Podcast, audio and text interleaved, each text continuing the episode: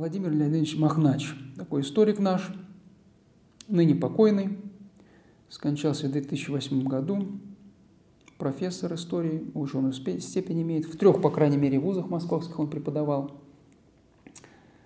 Вот. Лекции у него есть, которая называется «Западная Русь и ее взаимодействие с Восточной» в 16-17 веках.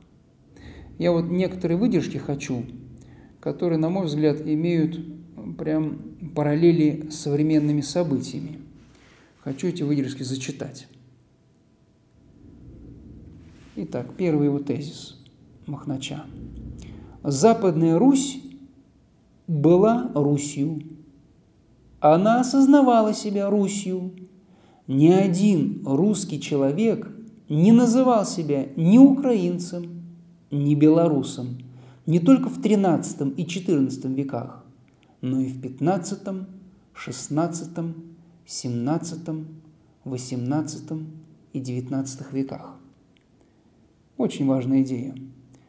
я считаю, весь вот этот укра... украинский неонацизм, он построен как раз на вот этом каком-то уникальном якобы украинизме.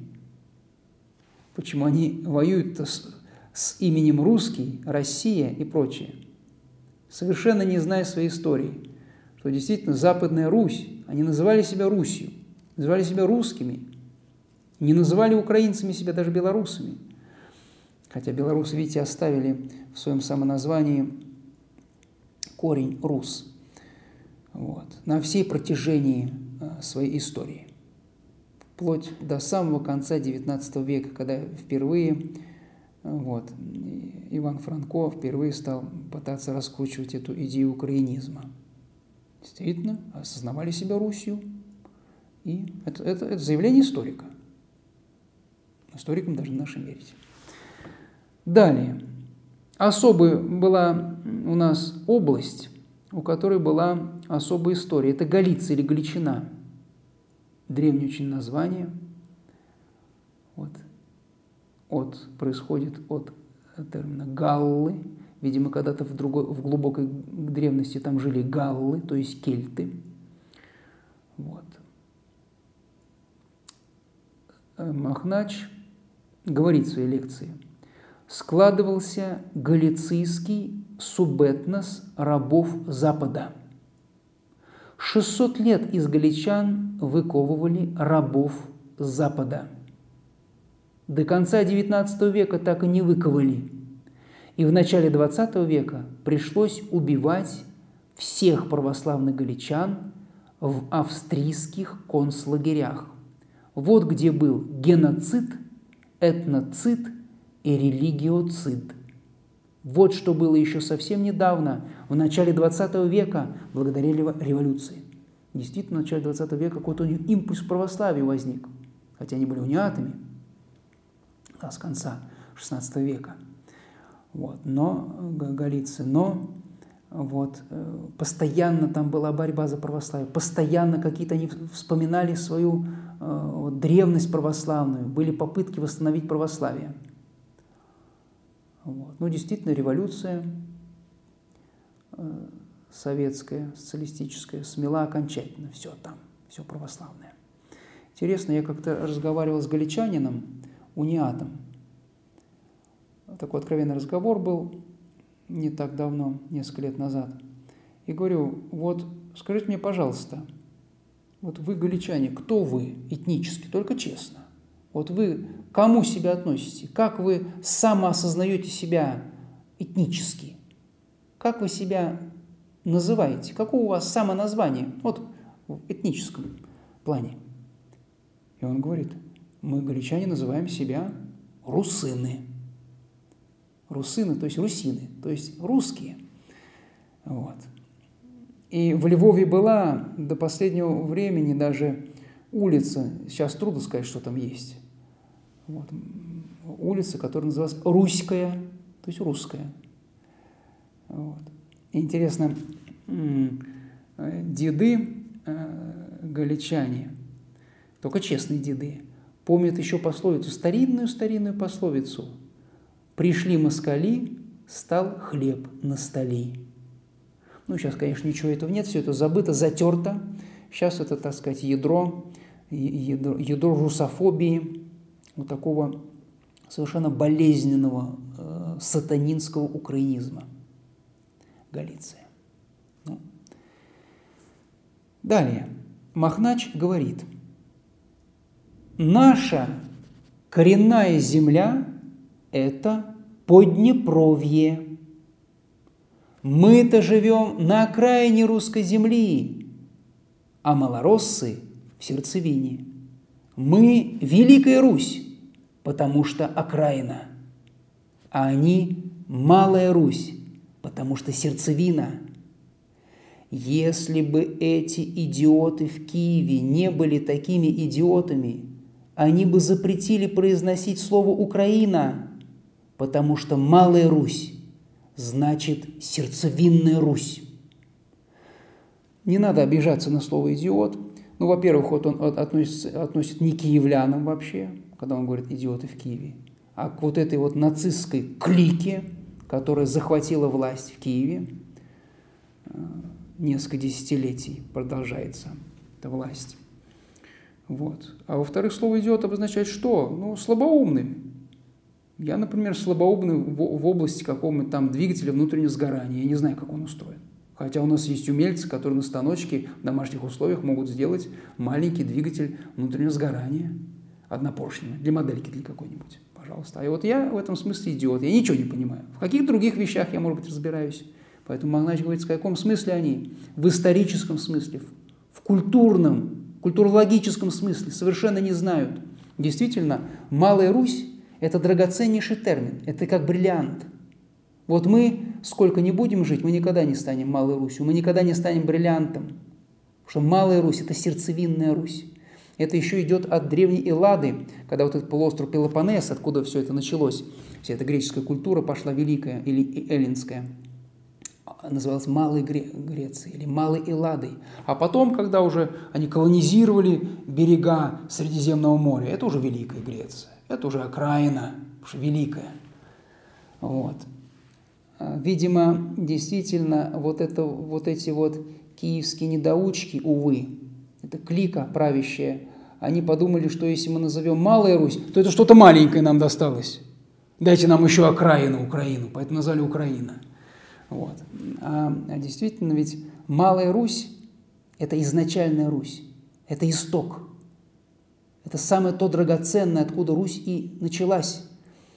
Поэтому это Малая Русь. Иногда, кстати, такой термин редко, но он встречается. Например, малый город. В каком-то большом городе малый город, то есть центральный город, то есть старый город, то, откуда пошло. Ну, допустим, на территории Москвы это вот Садовое кольцо. Вот этот малый город, вот то самое ядро, откуда Москва пошла разрастаться. Сейчас она вон как разрослась. Слишком даже, может быть, сильно. Вот. Малая Русь – это величайший термин, драгоценнейший термин – Махнач здесь абсолютно прав, как историк, как культуролог, как философ истории. Абсолютно прав. Так. Далее Махнач говорит. Знать западных русичей убили. Либо физически, либо социально, то есть вытесением вниз, из знати вниз, либо национально, социокультурно, и именно таких было большинство. Вы не представляете себе, сколько знатных имен похищено у нас. Это наши фамилии. Вишневецкие, Острожские, Пацеи, Пуцины, Сангушские, Сангелы, Сапеги, Грибовичи, Тышкевичи. Махнач перечисляет – русские дворянские роды, которые, увы, не имели, так сказать, попали под чужое влияние, под литовское, под польское. И видите, что они творили? Литовцы уже и поляки. Они э, знать нашу убивали, либо, либо физически убивали, либо вытесняли, социально понижали. Ну, допустим, если ты православный, ты не сеймовый. Уже ты не можешь э, быть, так сказать, не имеешь полных прав – вытесняли знать вниз. Вот.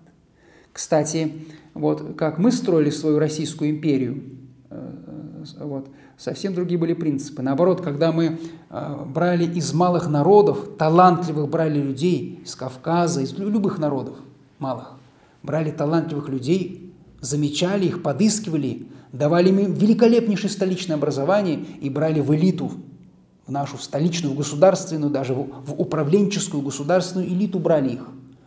Это очень ценно было. Вот как осуществляется строительство государства. А поляки, конечно, нет. Они понижали их социально, национально, переубедили их, что они не русичи уже, что они не русские. Так сказать, по-разному. И все, мы эти, эти наши, наши западные русские, все, они растворились, эти роды великие. Далее. Махнач говорит об унии, о Брестской унии, которая произошла в конце XVI века. Уния бывала и институтом религиозной агрессии, хотя и не всегда. Бывала и институтом политической агрессии, всю первую половину XX века. Но и политика, и религиозный культ есть составные части культуры. Уния всегда была институтом культурной агрессии. Уния с объединением католицизма и православия. Вот он пишет, уния была институтом религиозной агрессии. В 90-е годы мы наблюдали, как это на Украине, что там творилось, как захватывали храмы, сколько сообщений было – Религиозная агрессия настоящая была. Но самое главное, УНИ всегда была институтом культурной агрессии. И сейчас действительно мы там наблюдаем, что все вот с западной, вот как мы говорим с этой величины, все там, все зло оттуда именно идет. Так вот говорят нам политологи, социологи. Это униатские земли. Далее. А, Махнач говорит о том, что как проходил этот собор. Шесть епископов подписали унию, был один собор в Бресте. Тут же параллельно православных не пригласили, два православных епископа, малороссийских, они называли, кстати, все русскими епископами. Кстати, даже униатские епископы, вот эти шесть епископов, которые подписали унию с католицизмом, документ, очень много документов они подписывали, они себя называли там русские епископы, русские униатские епископы. Они слова «украинский» не было тогда. Не могли представить, что так, такой термин может быть. Вот. Посмотрите, документы эти все есть у нас. Уния относительно недавно была. Вот два православных епископа, и князь Острожский был там такой православнейший магнат, очень влиятельный в Западной Руси. Православный князь Острожский, говорит Махнач, был сильнее короля польского. У князя Острожского было 800 приходов. Было войско с артиллерией. Лучшая кавалерия в Польше. И он ехал на собор. Поскольку тут там и миряне могли участвовать, кстати. Да, он ехал как православный мирянин, православный магнат, ехал на собор. Ну, взял для охраны, для солидности. Солидные люди всегда ездят с охраной. Взял с собой армию свою. Униатствующие сделали донос королю, что князь Острожский на собор едет с войсками. И король пристыдил его. Острожский весь сгорел от стыда. Острожский начал оправдываться и поехал без войска. «Никогда так не делайте и детям своим завещайте», призывает нас Махнач. Не будьте слишком вежливыми, очень актуально сейчас. Я думаю, когда вот сейчас произойдет вот эта вот зачистка всей этой территории от вот этой нечисти сатанинской, нацистской, и вроде бы все нормально будет. Мы же не злопамятные э, великороссы, мы даже немного наивные такие, добрые, легко прощаем обиды, забываем все, как бы пытаемся сразу братьями стать. Ну вот он, Махнач, предупреждает, не будьте слишком вежливыми. Не ведитесь, не будьте слишком доверчивыми. Кстати, доверчивость нет такой христианской добродетели. Не найдете вы призывы Христа, будьте доверчивыми. Верьте каждому. Нет такого призыва Христа. Наоборот, из Евангелия мы можем найти призывы к осторожности. И вот Махнач говорит, никогда так не делайте, как сделал Острожский. Если бы он приехал с войсками, а еще бы пару пушек взял, не надо было стрелять на соборе никого. Совсем по-другому бы вели себя уняты. Совсем бы по-другому. Часто оружие, оно просто отрезвляет хитрых, злых и лукавых людей. Вот.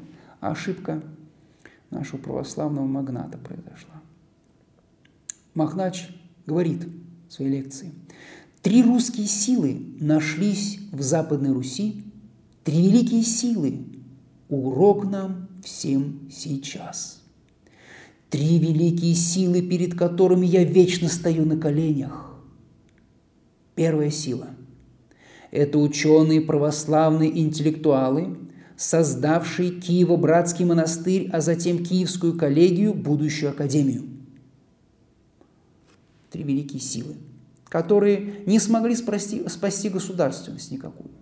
Они так и были под поляками, так ничего не получилось у них. Они так и не создали малороссы, они не создали никакого своего государства, ничего не получилось, но они удержали православие. Верность православия они смогли удержать. Это очень дорого.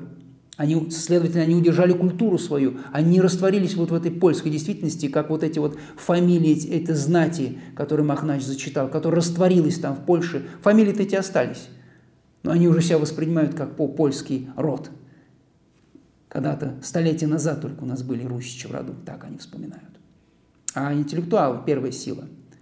Если есть интеллектуалы, значит, есть история, значит, есть мысль, есть размышления. Просто так вокруг пальца не обведешь.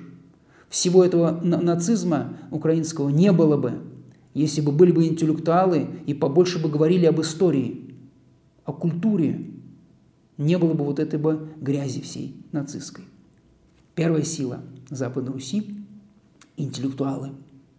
Вторая сила, говорит Махнач, мещанские православные братства.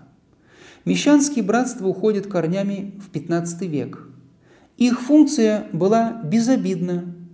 Они вместе справляли праздники, как цехи в Западной Европе. Это в сущности корпорации. Братство по-русски есть то же самое, что и корпорация по латыни. Братство. Ну, кто-то скажет, ну, приход – это и есть братство. Нет, не совсем. Приход нас что объединяет? Богослужение, совместное причащение – может быть, совместное окормление у одного священника. Действительно, могут быть братские отношения. Это хорошо, в хорошем приходе должны быть братские отношения. Если мы не знаем друг друга никакого, это, так сказать, плохо. Но это все-таки не братство. Братство, оно другое, оно несколько независимо. Оно объединено на православных началах, но оно независимо от конкретного храма, может быть, даже от конкретного священника. Оно более свободно. Вот сейчас, допустим, мне как священнику кто-то может сказать, а что ты говоришь? Ты должен говорить только о молитве, о Боге и о любви, и о мире, и о Библии. А что ты куда-то лезешь? В историю, куда-то еще. А братство, пожалуйста, могут. Они могут изучать историю. Сказать, давайте курс истории. Пригласим историка и будем слушать лекции по истории э, Западной и Восточной Руси, взаимодействия. Того же самого Махнача пригласим, будем слушать его. Давайте, пожалуйста, братство изучает историю. Потом братство может влиять на влиятельных людей, взаимодействовать с государственными органами. Вот один батюшка пришел и что-то просит там у градоначальника или у губернатора, или братство пришло, что-то просит. Ну, совсем по-другому воспринимается. Образованные люди, культурные, мужи, жены, братья, сестры пришли, допустим, к какому-то там светскому чиновнику, излагают свою позицию, что-то просят, что-то советуют, что-то рекомендуют. Это действительно сила – корпорации, братства. Третья сила, говорит Махнач, это казачество. Почитайте, перечитайте Тараса Бульбу, получите удовольствие. Кстати, они называли себя русскими и сражались за Русь, и гибли за Русь. Вот. В Гоголе вообще нигде там не встречается э, э, такой нации, как украинец. Украина встречается – а вот нация украинец, это еще раз, так сказать, доказывает, что Гоголь еще не знал, что такое есть, такая нация есть. Да. Казачество со своими саблями. Да, конечно, казаки – грубоватая сила, лихая сила, но православные. А иногда сабли нужны. Иногда сабли нужны. Мы, мы видим, что сейчас, что договариваться с нацистами невозможно. Что там творится? Никакого договора не может быть. Они сами отрекаются от всего. Они даже делают вид, что не понимают русскую речь. Сабли нужны. Действительно, сила должна быть доброй и честной, и истинной, но иметь сабли. Поэтому каза- казачество – третья сила. Далее, Махнач говорит, это был совершенно героический период русской истории, потому что они такие же русские люди, как мы с вами. В итоге той борьбы в первый раз в 1632 году умнейшие малороссы, такие же русские, как и мы, обратились к московскому правительству с просьбой принять их в русское подданство. Но царь Михаил не мог того сделать. Далее Махнач говорит. В 1653 году Земский собор в Москве уже смог подписать такой договор и принять, наконец, гетмана Богдана Зиновия вместе со всеми гетминскими подданными и сторонниками в русское подданство. Что это означает? Не выстояла Западная Русь, не выстояла. Возможно, не выстояла еще при Егайле, при. Итак, видите, э, в первый раз обратились малороссы в 1632 году – Вот сколько они просили в 1953 году, только мы их смогли принять. Не выстояла Западная Русь. То есть в государственном смысле не выстояла, не смогла сформировать государство никакого своего, западно-русского. Не получилось, не выстояла. Но удержала православие и православную культуру, что очень ценно. Кстати, сейчас мы можем тоже сказать, вот это государство Украина э, с, э, со странным географическим расположением. Вот. Я думаю, что только не знающий историю может полагать, что вот э, это самая Украина, нынешнее государство, вот эти все земли и Богдан Зиновьевич Хмельницкий привел в московской подданство. Конечно, нет. Он привел, вот надо историю изучать. А что у нас в истории было? Один параграф в каком-то шестом что классе о воссоединении Украины и России. А надо изучать подробно, целый курс читать на эту тему. Гетман Богдан Зиновий Хмельницкий привел в русское подданство то ли три области, то ли четыре. Вот три или четыре области. Киевская и ближайшие еще. Две или три области. То есть всего или три или четыре области он привел. И все. Вот. И современное мы видим государство действительно тоже не выстояло когда там махровый нацизм идет, это уже государство, не имеющее будущего, как и гитлеровская Германия. И последнее, мысль Махнача, последний тезис. Мы говорили сегодня о том периоде, когда уже не могла Западная Русь выстоять без Руси Восточной. Только не надо никогда называть это воссоединением Украины с Россией – как будто это две страны такие, а страна-то одна – наша святая Русь.